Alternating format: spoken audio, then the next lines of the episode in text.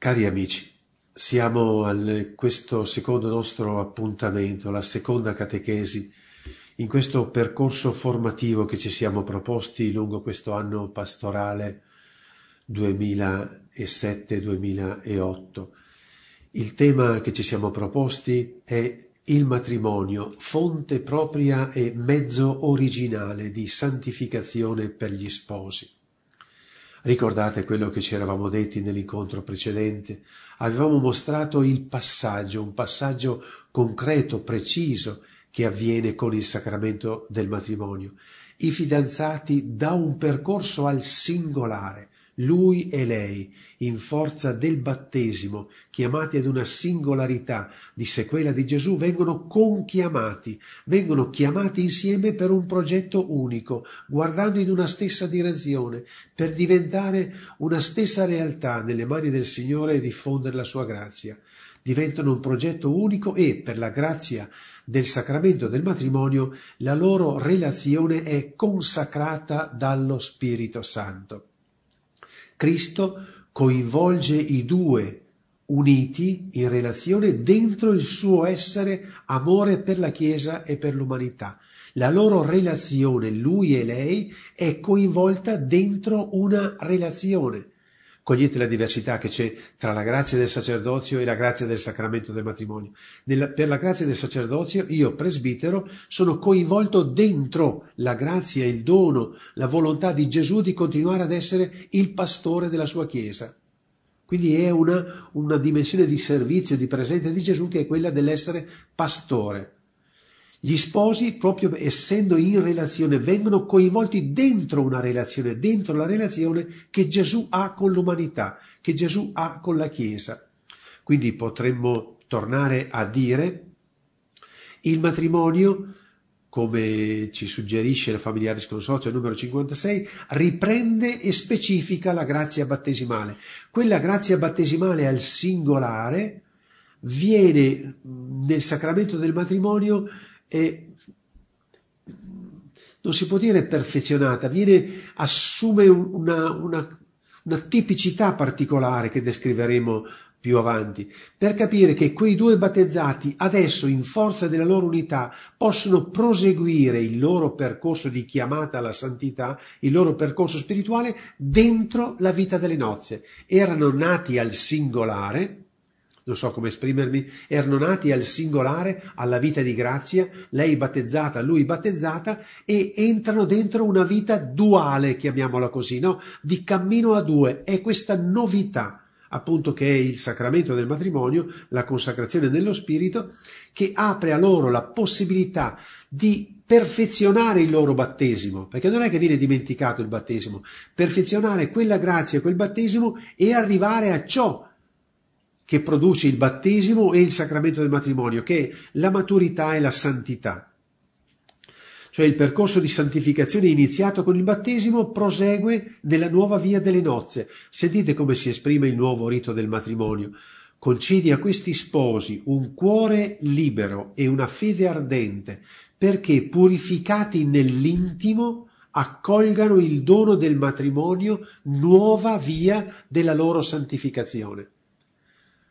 Prima soltanto con il battesimo era il loro percorso singolare, in forza del battesimo, la via della santificazione. Adesso con il matrimonio è il matrimonio, la loro vita coniugale, la via di santificazione.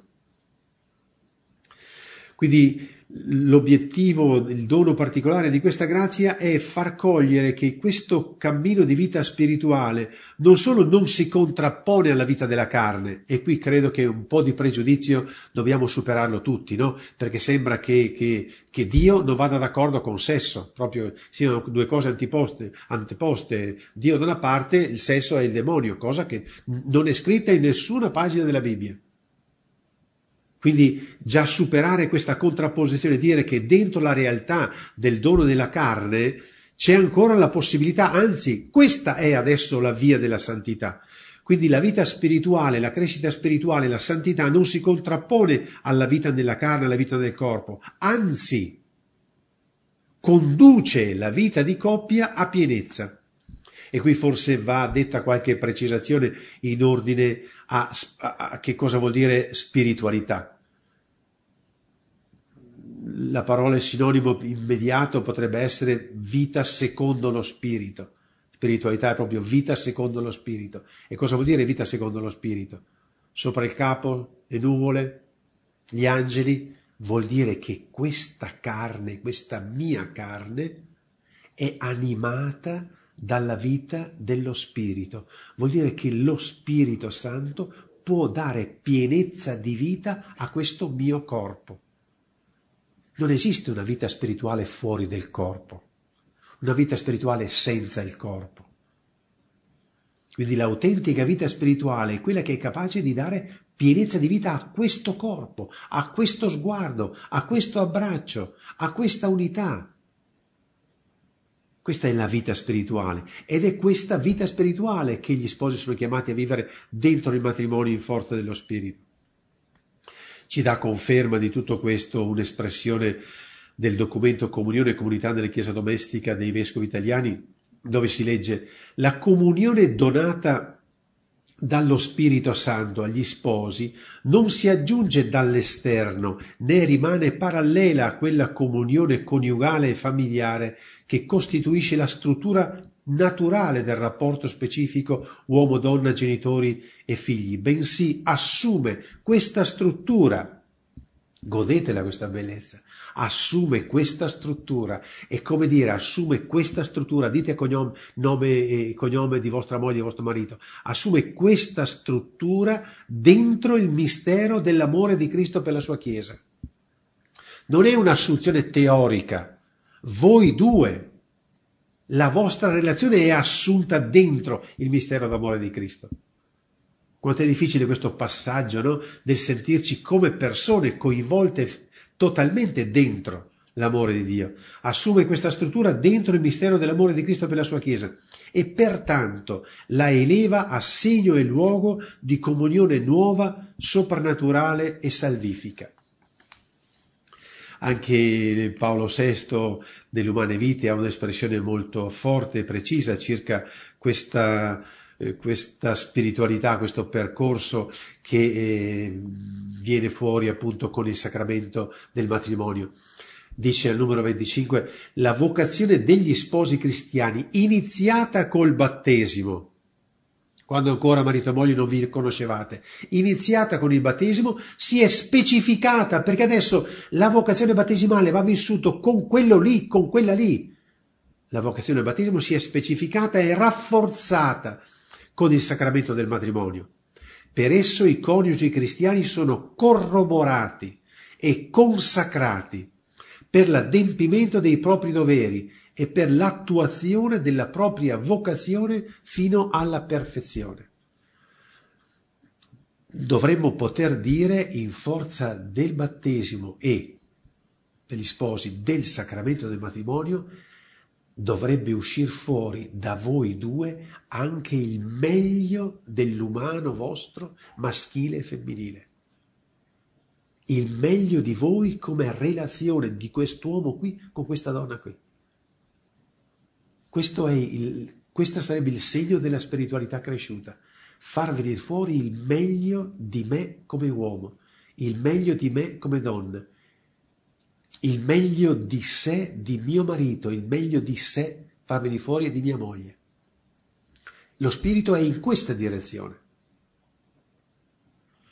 È una chiamata alla santità, ma per tornare a ripeterlo, non è una chiamata alla santità fuori del corpo. La chiamata alla santità si realizza dentro e con il matrimonio. E allora possiamo inoltrarci ancora più precisamente dentro il tema di questa sera, che potrebbe sembrare di carattere eh, teorico, così eh, tecnico, organizzativo, no? delle, delle idee, precisazione di idee. In realtà anche questa sera può essere per ciascuno di voi, per ciascun ascoltatore, un messaggio che il Signore vuole darvi bisogna che vostra, il vostro cuore sia aperto al Signore. Un'immagine biblica che mi sembra potrebbe corrispondere al nostro stare qui e pensarci sul monte delle beatitudini. Ed è Gesù che contro tutto e contro tutti, contro tutto e contro tutti quelli che dicono male del matrimonio, anche sottovoce o anche senza dirlo lo pensano, da quel monte delle beatitudini dice beati voi sposi. Beati voi sposi, beati voi sposi quando nel vostro rapporto toccherete con mano la vostra povertà reciproca, personale e reciproca, perché vostro è il regno dei cieli. Beati voi, puri di cuore, quando amerete solamente per amare e non amerete per cercare risposta. Beati voi misericordiosi, beati voi quando in quel rapporto di coppia patirete e soffrirete, qualche volta senza essere capiti, perché vostro è il regno dei cieli. È quello stesso Gesù che vuole dire, dire, proclamare la beatitudine. Ma perché? Perché la beatitudine dentro un percorso tortuoso di coppia faticoso? Perché Lui è la beatitudine. La beatitudine delle nozze non è la moglie, non è il marito, Lui è la beatitudine. La beatitudine che talora può essere segnata dalla croce e talora dalla risurrezione, ma è beatitudine ed è anticipo delle nozze eterne. Allora con questo atteggiamento di chi vuol sentire parlare Gesù, del dono che si riceve con la sua presenza, tentiamo di cogliere l'argomento di questa sera. Il sacramento del matrimonio è fonte propria e mezzo originale di santificazione prendiamolo per parti, fonte di santificazione, che vuol dire possibilità di entrare in Dio totalmente, per quanto è possibile su questa terra e dentro i nostri limiti. Perché fonte di santificazione? Il matrimonio, il mio matrimonio, mi raccomando, non pensate a quello degli altri, del vicino di casa. Il mio matrimonio è fonte di, di santificazione. Perché? perché gli sposi sono avvolti e coinvolti in colui che è santo, il Signore Gesù, che è presente e agisce. Fonte di santificazione perché dentro, dentro la santità dello Spirito, santi dovremmo dire con San Paolo ai Romani perché santificati. In questo momento io sono santificato nella misura in cui mi apro all'azione dello Spirito. Quindi fonte di santificazione del matrimonio perché lo Spirito agisce dentro la mia vita di coppia. La coppia è avvolta nel mistero trinitario. E non mi dilungo proprio su questi punti perché nelle prossime catechesi andremo proprio a vedere come la coppia è coinvolta dentro la realtà, dentro la relazione con il Padre, con il Figlio, con lo Spirito Santo, avvolti e coinvolti dentro il mistero di Dio. Poi l'altro elemento che dobbiamo ricordare è fonte di santificazione, perché è una fonte che non viene mai meno. Non è una fonte eh, da riconoscere come tale il giorno del sacramento del matrimonio. In questo momento la grazia del sacramento del matrimonio per voi è attuale come il giorno delle nozze. E i fiori di Dio, i fiori, i fiori di Dio attorno al vostro matrimonio sono freschi, come fossero stati preparati oggi per il giorno delle nozze, perché nulla è appassito di quel giorno per Dio. È una fonte che non viene meno. In questo momento io ho la fonte. Abbiamo come coppia la fonte. Sentite come si esprime Paolo VI in un eh, passaggio che è citato in un documento della CEI comunione e comunità nella Chiesa domestica numero 10. Eh, dice così Paolo VI. Le manifestazioni stesse del loro affetto per gli sposi cristiani sono penetrati dell'amore stesso che essi attingono al cuore di Dio. Immagino un vostro abbraccio o una vostra piccola coccola il loro affetto è penetrato dell'amore che essi attingono al cuore di Dio.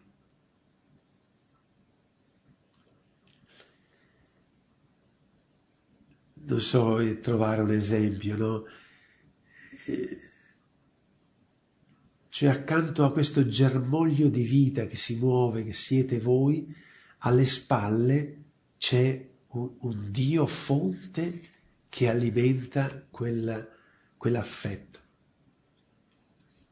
prosegue Paolo VI, e se la fede umana rischia di, eh, scusate, e se la fonte umana rischia di dissecarsi, la sua fonte divina è altrettanto inesauribile quanto le profondità insondabili dell'affetto di Dio. Vuol dire che questa fonte è una fonte viva, è fonte che va a prendere direttamente nell'affetto di Dio. Quindi è chiaro che ciò che è necessario è il collegamento con questo Dio, tenere il rapporto con questo Dio. E allora la fonte di santificazione io ce l'ho adesso, qui. Ce l'ho qui, ce l'ho a casa, ce l'ho domani sul lavoro. Una fonte alla quale si attinge con la preghiera personale di coppia, con l'ascolto della parola,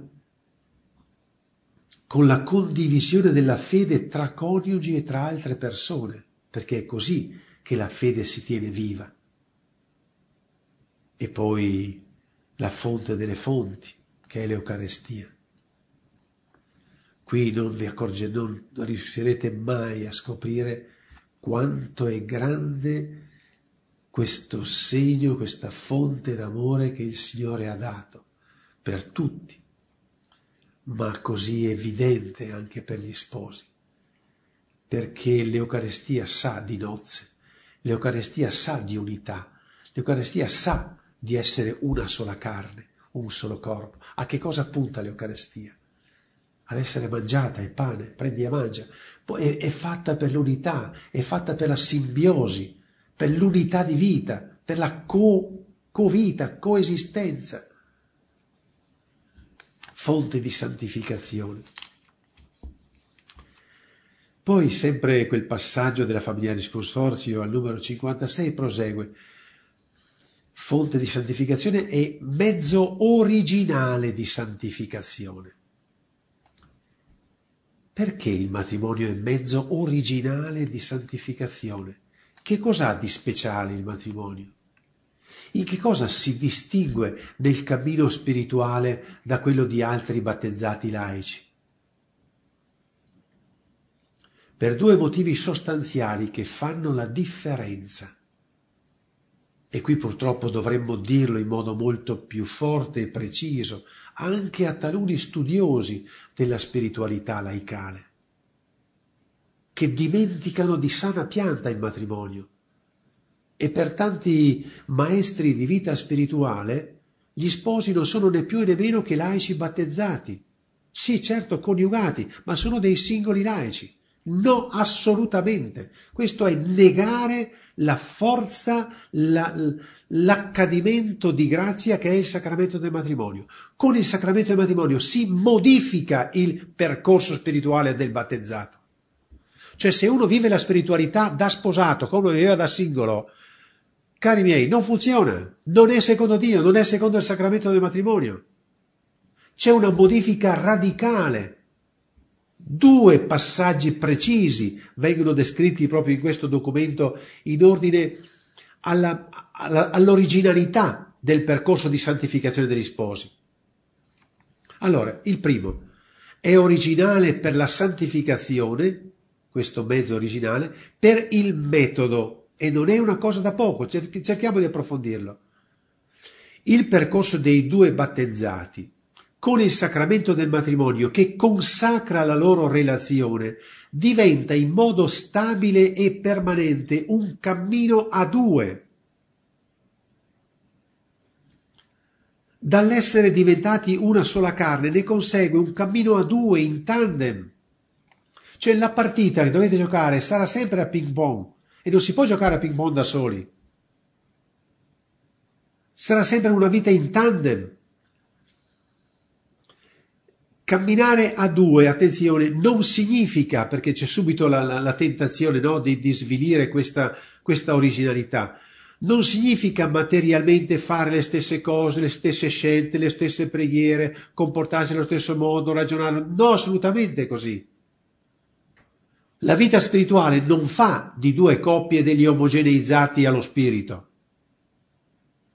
Per cui si mescola un bel frullatore spirituale e viene fuori la spiritualità della coppia. No, questa non è secondo lo spirito. Lo spirito fa, fa venire fuori ancora più la bellezza e l'originalità di lui e di lei.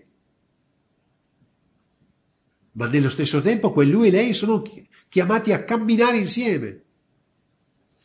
Nemmeno cammino a due significa essere allo stesso livello spirituale, allo stesso livello di fede. Anche questa è un'interpretazione errata di questo metodo originale di santificazione che è tipico degli sposi. Come dire, mio marito non viene in chiesa e allora, e allora io devo farmela per conto mio. Mia moglie non va in chiesa, mio marito non vuole saperne, mia moglie bestemmia, e allora come faccio io marito a... Io mi sono convertito, ma mia moglie ancora pensa ad altre cose. Questo non significa che il, il, il percorso della spiritualità di questa persona debba andare al singolare. Siccome mio marito non condivide, io, sposata cristiana, posso camminare al singolare. No, perché con tuo marito, che non vuol dire costringerlo ad andare in chiesa, costringerlo a camminare, costringerlo a convertirsi, vuol dire che io vivo la mia vita personale e spirituale, andando a messa con tutto quello che voglio, sempre tenendo conto che l'obiettivo primo della mia preghiera è l'unità con Lui. Lo scopo della mia preghiera è l'unità con Lui. La forza che mi viene dall'Eucarestia è amarlo ancora di più. La spinta che mi viene dalla preghiera è amarlo, unirmi ancora di più.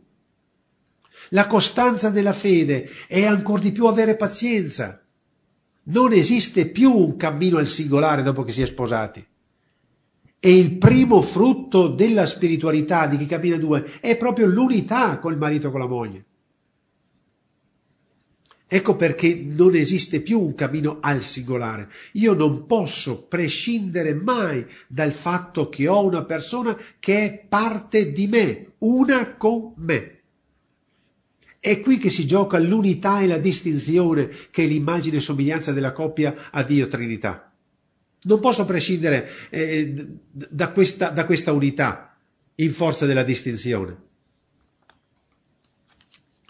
Ovviamente anche nel, nel, mio percorso spirituale terrò conto del modo di fare le cose, di essere attento e delicato, non solo eh, non inveire contro il marito o la moglie non credente o non praticante o non sulla stessa lunghezza d'onda, ma anche attento a rispettare non posso per fargli dispetto dire rosario ad alta voce alla sera a letto, perché quello non è, non è spiritualità, quella è scemenza. Perché l'unità è il primo effetto della grazia del sacramento.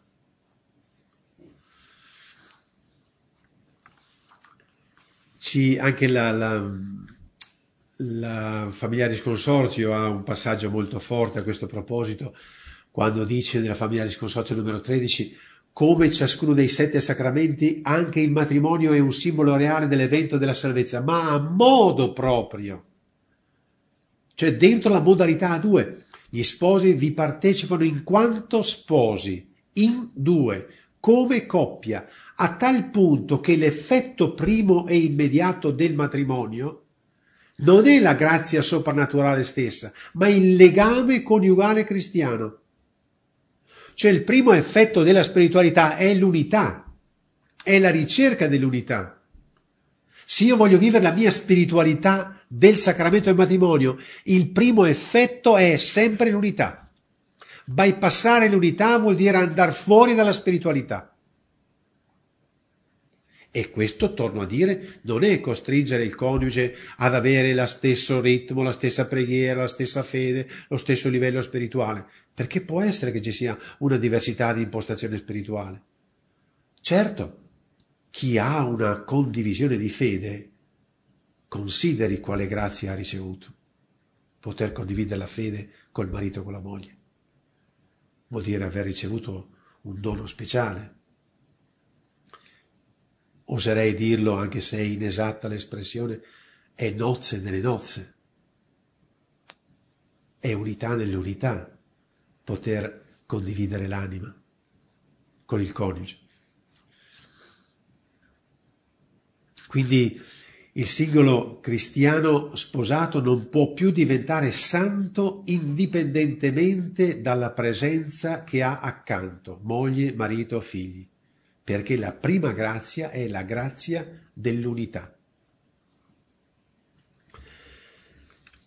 Ci siamo detti il, nel primo passaggio che è mezzo originale di santificazione. Siamo andati a vedere in che senso è originale. Abbiamo detto che è originale per il metodo, è un metodo a due, a coppia, l'unità di coppia. C'è un'altra originalità della spiritualità degli sposi. È un mezzo originale di santificazione nei confronti di tutti gli altri percorsi spirituali laicali, è un mezzo originale per il contenuto. Sentite come prosegue lo stesso numero della Familiaris Consorzio, numero 13. Dice, e il contenuto della partecipazione alla vita di Cristo. Pensiamole bene queste parole, poi le riprendiamo. Il contenuto della partecipazione alla vita di Cristo è anch'esso specifico. Cioè, nella spiritualità c'è anche un coniugale, c'è anche un contenuto specifico. Qual è questo contenuto specifico della spiritualità? Sentite che bello il contenuto specifico della spiritualità è l'amore coniugale, che comporta una totalità in cui entrano tutte le componenti della persona, richiamo del corpo e dell'istinto, forza del sentimento e dell'affettività, aspirazione dello spirito e della volontà. Esso mira ad una unità profondamente personale, quella che, al di là dell'unione in una sola carne, conduce a non fare che un cuore solo e un'anima sola. Quindi la spiritualità degli sposi consiste nel vivere fino in fondo intensamente quelle che sono i contenuti stessi dell'amore. Cioè si diventa santi facendo l'amore, facendosi le coccole, facendosi un piacere, spiegandosi, cercandosi, cercando l'unità. E non si può diventare santi saltando questi. Ah, io invece di fare l'amore, mm, no, preferisco no, ma dico messa, ma io voglio essere più spirituale. No, questo è un percorso da suora, ma non da sposa. Io sono chiamata a fare il dono di me fino in fondo e a celebrarlo questo dono.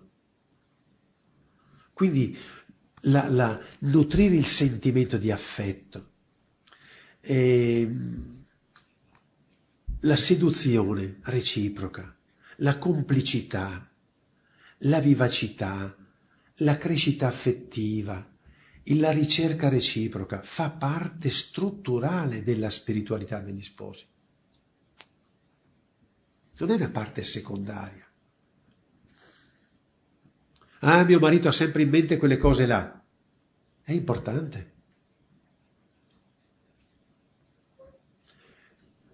Capite, la, la, la, vorrei che coglieste la grazia che c'è sotto qui, perché questa è grazia di incarnazione, non so come definirla. Vuol dire che lo spirito entra dentro il tessuto relazionale totale della vita di coppia, non qualcosa non è che la vita spirituale vi chieda solo di andare a messa insieme possibilmente e di dirle preghiere insieme. Dirle preghiere insieme e non far l'amore vuol dire proprio andare contro il sacramento del matrimonio. Perché anche un convento di suore dicono le preghiere insieme. Ma voi non siete chiamati solo a dire questa unità d'amore, ma anche l'altra. Quella dedizione, impegno, libertà, comprensione reciproca anche in queste cose, no? che vanno a dire che non ci può essere spiritualità slegata dalla carne nel momento in cui il verbo di Dio si è fatto carne. Questa è la spiritualità, il verbo di Dio si è fatto ciccia, scusate l'espressione quasi banale. Vuol dire che io devo entrare dentro questa dinamica Per cui è importante come vi saluterete questa sera prima di andare a letto, se farete l'amore, è importante domani mattina come vi alzate, come vi salutate, chi fa il caffè, come lo servite, come vi rispondete, come vi salutate prima di andare a lavorare, come vi sentite durante il lavoro. È importante tutto questo. Questo è il contenuto della vita spirituale. Oh, questa mattina ho fatto un bel gesto, guarda, sono andato davanti a un santo, ho acceso un bel candelone perché la candela prima la devi accendere davanti a tuo marito, a tua moglie. Quella è la prima candela. Che serve se faccio questo ma trascuro e non dico? Non dico fede e l'amore di Dio a quell'uomo che ho accanto, quell'amore che ho accanto, quella, quella moglie che ho accanto. Anche perché voi siete chiamati a dire l'amore di Dio al coniuge e dirlo tutto, non solo l'amore di Dio all'altro l'amore di Dio esigente, ma anche l'amore di Dio misericordioso, ma anche l'amore di Dio paziente, ma anche l'amore di Dio accogliente, ma anche l'amore di Dio che sa attendere. Il contenuto della vita spirituale. Pensate se alcune coppie di sposi capissero questo, come, come potrebbero gli sposi essere luce posta sul monte proprio in questo contesto storico, dove sembra che dobbiamo cercare modelli di coppia chissà dove, e dove stanno svendendo non modelli di coppia, ma modelli coabitativi, modelli di relazioni affettivo-sessuali, ma non modelli di vita insieme. Basta guardare quello che propone la televisione. E i cristiani dove sono? Cosa aspettano a tirare fuori le loro carte? La bellezza di quella coppia che Dio ha fatto fin dal principio del mondo e Dio vide, vide che aveva fatto una cosa molto buona. È proprio questa prospettiva di contenuto della spiritualità ad essere decisiva per gli sposi cristiani.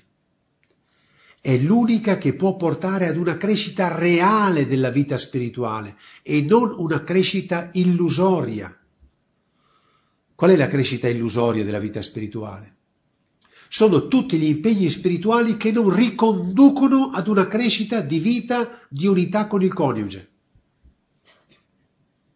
Io posso andare a una messa una vita intera, ma se quella messa ho, alla quale ho partecipato non mi ha mai portato a dare un bacio in più a mia moglie o mio marito, io non ho vissuto bene la mia spiritualità di coppia.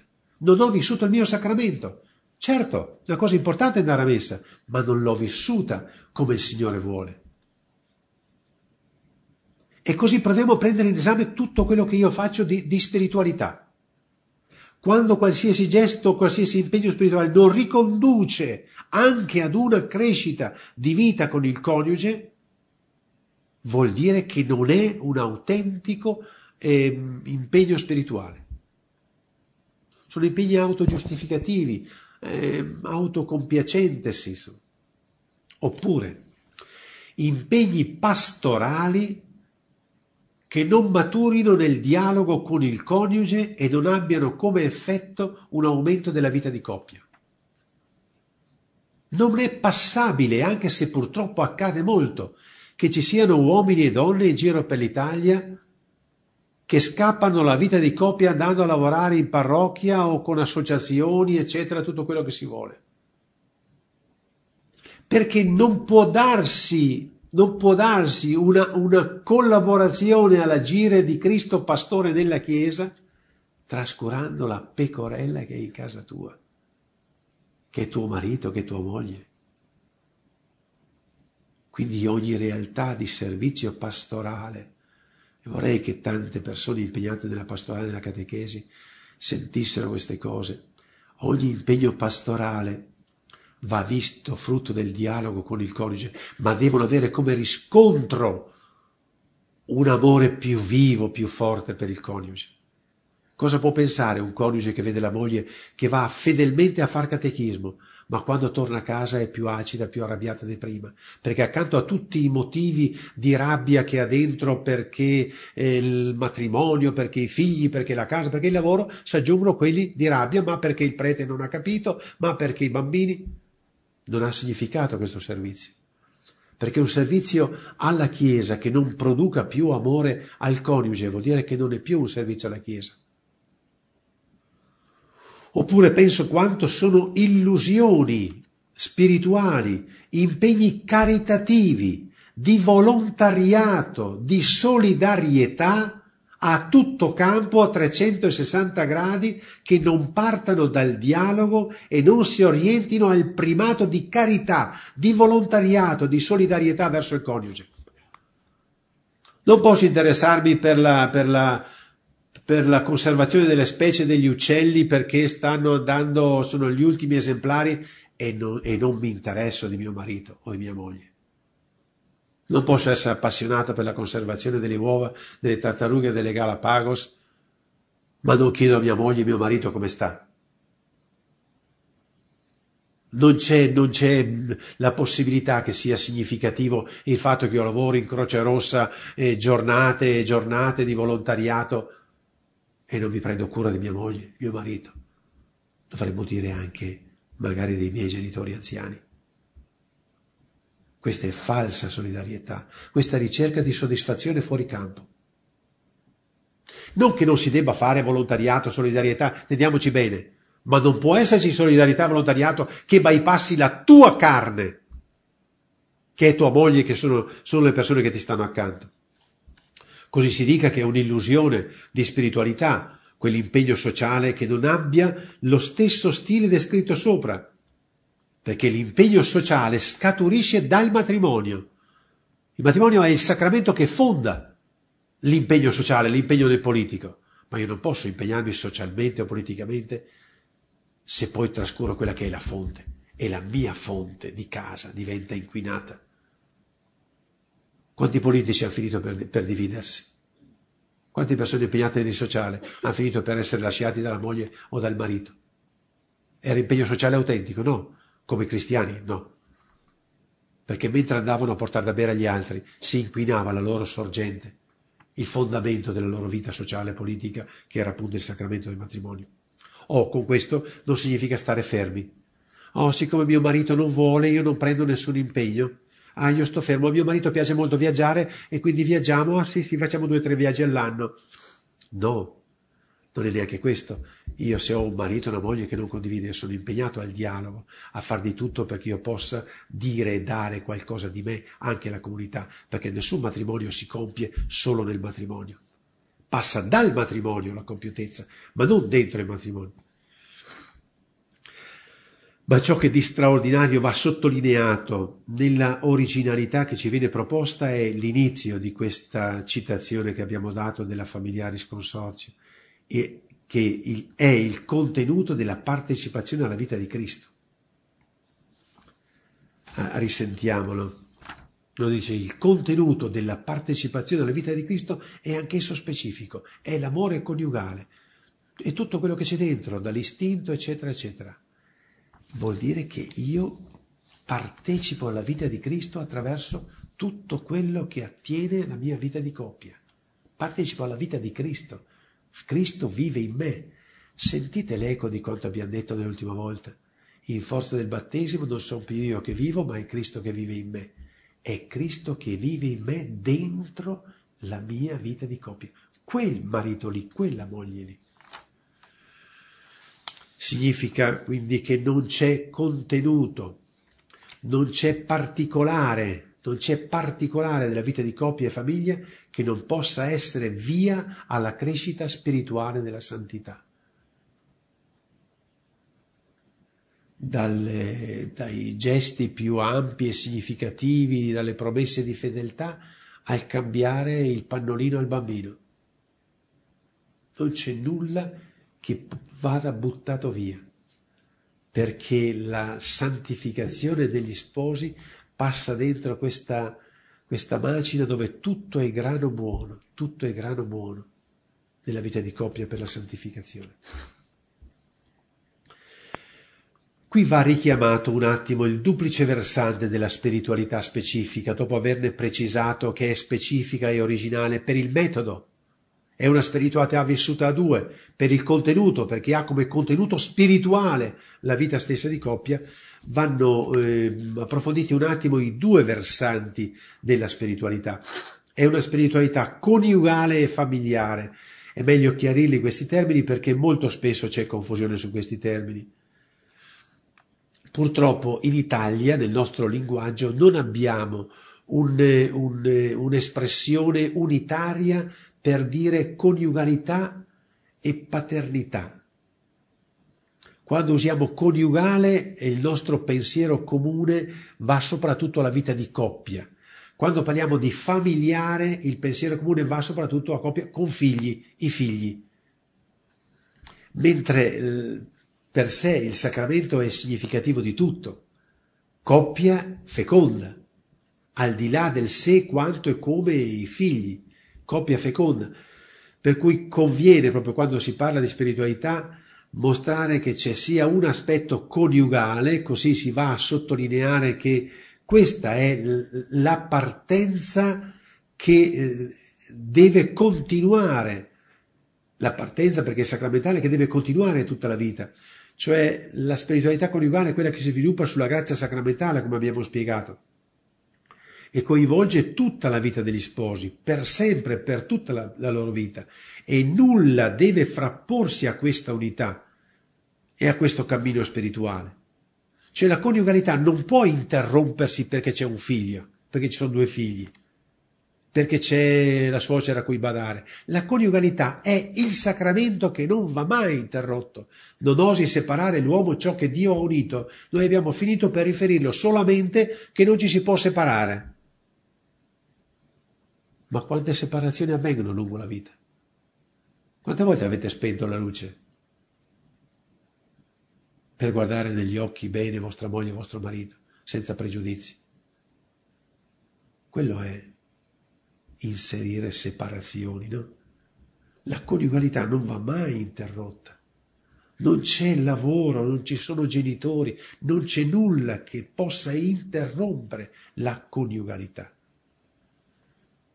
Gli stessi genitori degli sposi vengono dopo gli sposi, ma non per dire che valgono meno, ma che il criterio è partire dalla vita di coppia. Ah, magari si andranno ad amare e a rispettare insieme, ma la vita di coppia va sempre messa al primo posto. Poi c'è l'aspetto familiare, perché effettivamente c'è una dimensione di spiritualità che comprende e coinvolge anche i figli questa stessa identica spiritualità di coppia si allarga, si applica, si esprime nella fecondità con i figli, se ci sono, con quelli che ci sono, nella carne, con quelli che il Signore fa incontrare, perché sono anche figli che non sono nella carne, non sono figli affidatari, ma sono persone che il Signore ha messo sul vostro cammino. E anche con queste persone va esercitata la paternità e la maternità ma di questo ne parleremo quando eh, in, compieremo quel passaggio della spiritualità in rapporto al, al Padre che è nei cieli.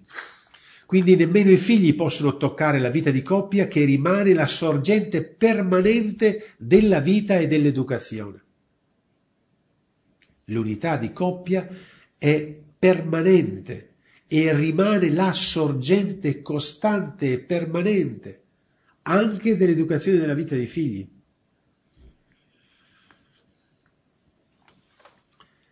Ed è proprio questa vita di coppia che diventa vita anche educativa, ce lo ricorda la Familiaris Consortio numero 38, quando leggiamo per i genitori cristiani la missione educativa radicata nella loro partecipazione all'opera creatrice di Dio ha una nuova specifica sorgente, l'educazione, ha una nuova specifica sorgente del sacramento del matrimonio. Per questo prosegue è un vero e proprio ministero della Chiesa il servizio dell'educazione. E passiamo alle, all'ultimo punto. Abbiamo detto che mezzo originale di santificazione Ora andiamo a guardare come il matrimonio è mezzo originale di santificazione e atto di culto. Forse vi sorprenderà questa espressione, ma è quanto mai significativa.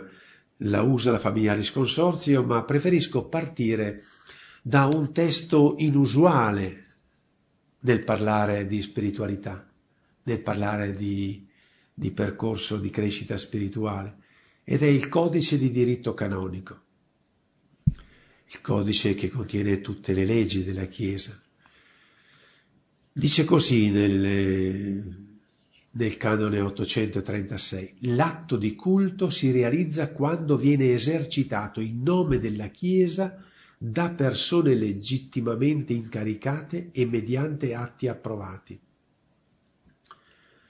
Ma poi leggiamo nel canone successivo. Nella funzione di santificare dopo vescovi, sacerdoti e diaconi hanno una parte loro propria altri fedeli, partecipando attivamente, secondo modalità proprie, alle celebrazioni liturgiche, soprattutto a quelle eucaristiche. Partecipano in modo particolare alla stessa, alla stessa funzione santificatrice. Quindi proprio il percorso di culto, di liturgia. Partecipano i genitori conducendo la vita coniugale secondo lo spirito cristiano e attendendo all'educazione cristiana dei figli. La cosa che ha sorpreso anche me leggendola sul, sul eh, libro del codice, libro del codice, cioè che i genitori, conducendo la vita coniugale secondo lo spirito ed educando i figli, compiono un atto di culto un atto di culto, un atto religioso, potremmo dire tra virgolette una liturgia, una liturgia propria. E allora comprendiamo la bellezza di un'espressione che troviamo ancora nella famiglia risponsoria, sempre il numero 56. Sentite come suona. Il matrimonio cristiano che, come tutti i sacramenti, è ordinato alla salvezza degli uomini, alla edificazione del corpo di Cristo e infine a rendere culto a Dio, quindi il matrimonio, è per la salvezza, per costruire la Chiesa e per rendere culto a Dio. Cioè io con la mia vita di coppia rendo gloria a Dio, innalzo lode a Dio, do un bacio a mia moglie e mio marito, glorifico Dio preparo una buona pasta asciutta, un buon risotto, glorifico Dio.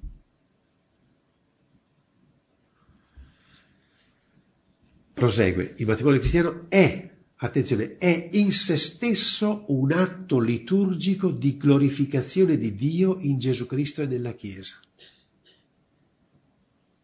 Il matrimonio cristiano è un atto liturgico di glorificazione di Dio in Gesù Cristo e nella Chiesa. Allora pensate alle vostre liturgie, tra virgolette. L'alzarsi al mattino, la colazione se la fate, il preparare il tavolo, come, come uscite di casa, la liturgia del pranzo, della cena, della liturgia del lavare i piatti, la liturgia del, del fare la lavatrice, dello stirare, la liturgia del lavoro, che è liturgia coniugale nella misura in cui è vissuta nell'ottica della coniugalità.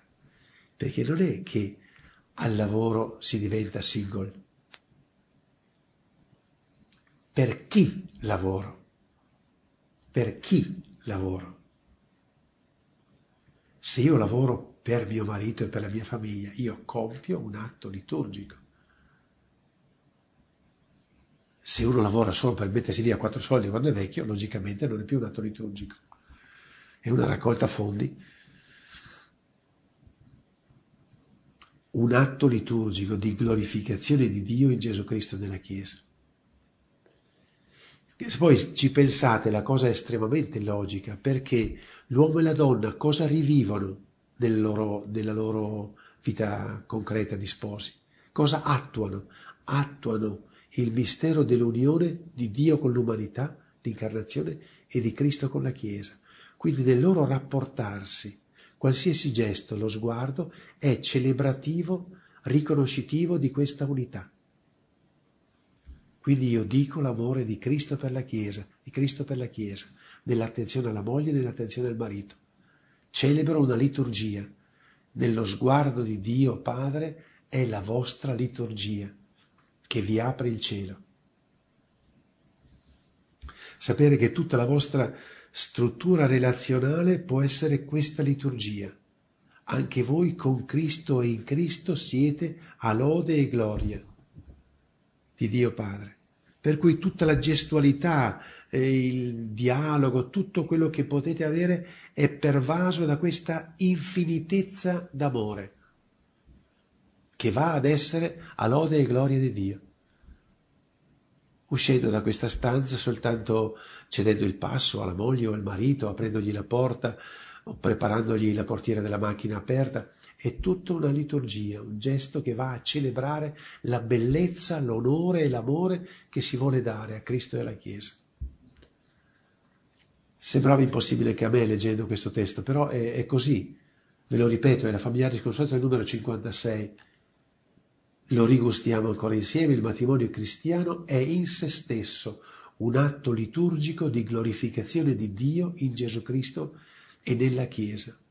Dallo stesso sacramento, prosegue, dallo stesso sacramento discende la grazia e l'impegno morale di trasformare tutta la loro vita in continuo sacrificio spirituale. Vuol dire qualcosa che è continuamente offerta. Pensate a come la vostra vita di coppia può sbocciare in Dio e anticipare l'incontro finale con Lui, al di là di quanti anni ci possono separare ancora da questo. Allora la vita di coppia è dono prezioso, spazio prezioso per poter crescere. Godiamo e ringraziamo il Signore che mm, fa luce sul vostro cammino di sposi e vi dice che non dovete diventare santi nonostante il matrimonio, nonostante quella moglie, nonostante quel marito, nonostante quei figli, ma siete, potete diventare santi con quella moglie, con tutti i suoi limiti, con quel marito, con quei figli, con quella casa, con quel lavoro. È una bella notizia che potete portarvi a casa. Potete diventare santi perché il Signore Gesù vi ha santificati con il suo Spirito santi perché santificati.